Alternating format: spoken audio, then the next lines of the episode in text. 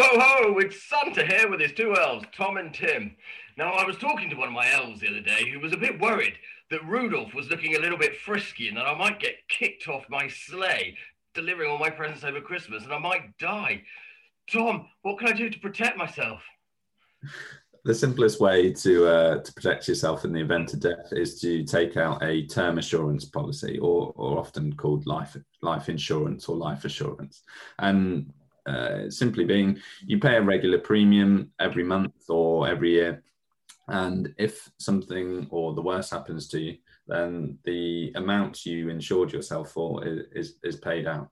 Um, and it just provides a layer of protection. So if you've got a mortgage or any debts or, or anything like that, it just means that you can provide extra security for your, your family in, in that basis. That sounds like a really sensible idea. I think I will. Um, I'll have a look into that.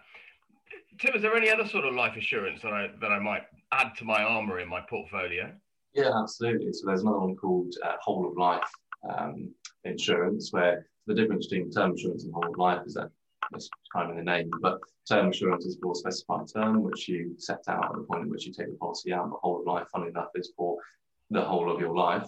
So it's guaranteed to uh, pay out as and when you you pop your clogs, um, and that can be set up on two different bases really. Um, one is a what's called a, a, reviewable basis, which is where the, the amount that you pay uh, isn't set in stone at the start and can be changed um, after a couple of years. And typically, those premiums end up being quite cheaper at the, at the beginning and then gradually get more expensive.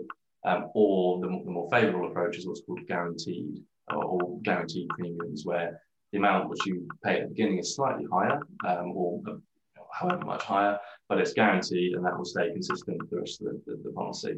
Um, and then you know exactly how much you're paying, exactly how much is going to uh, pay out as and when you, you pass away.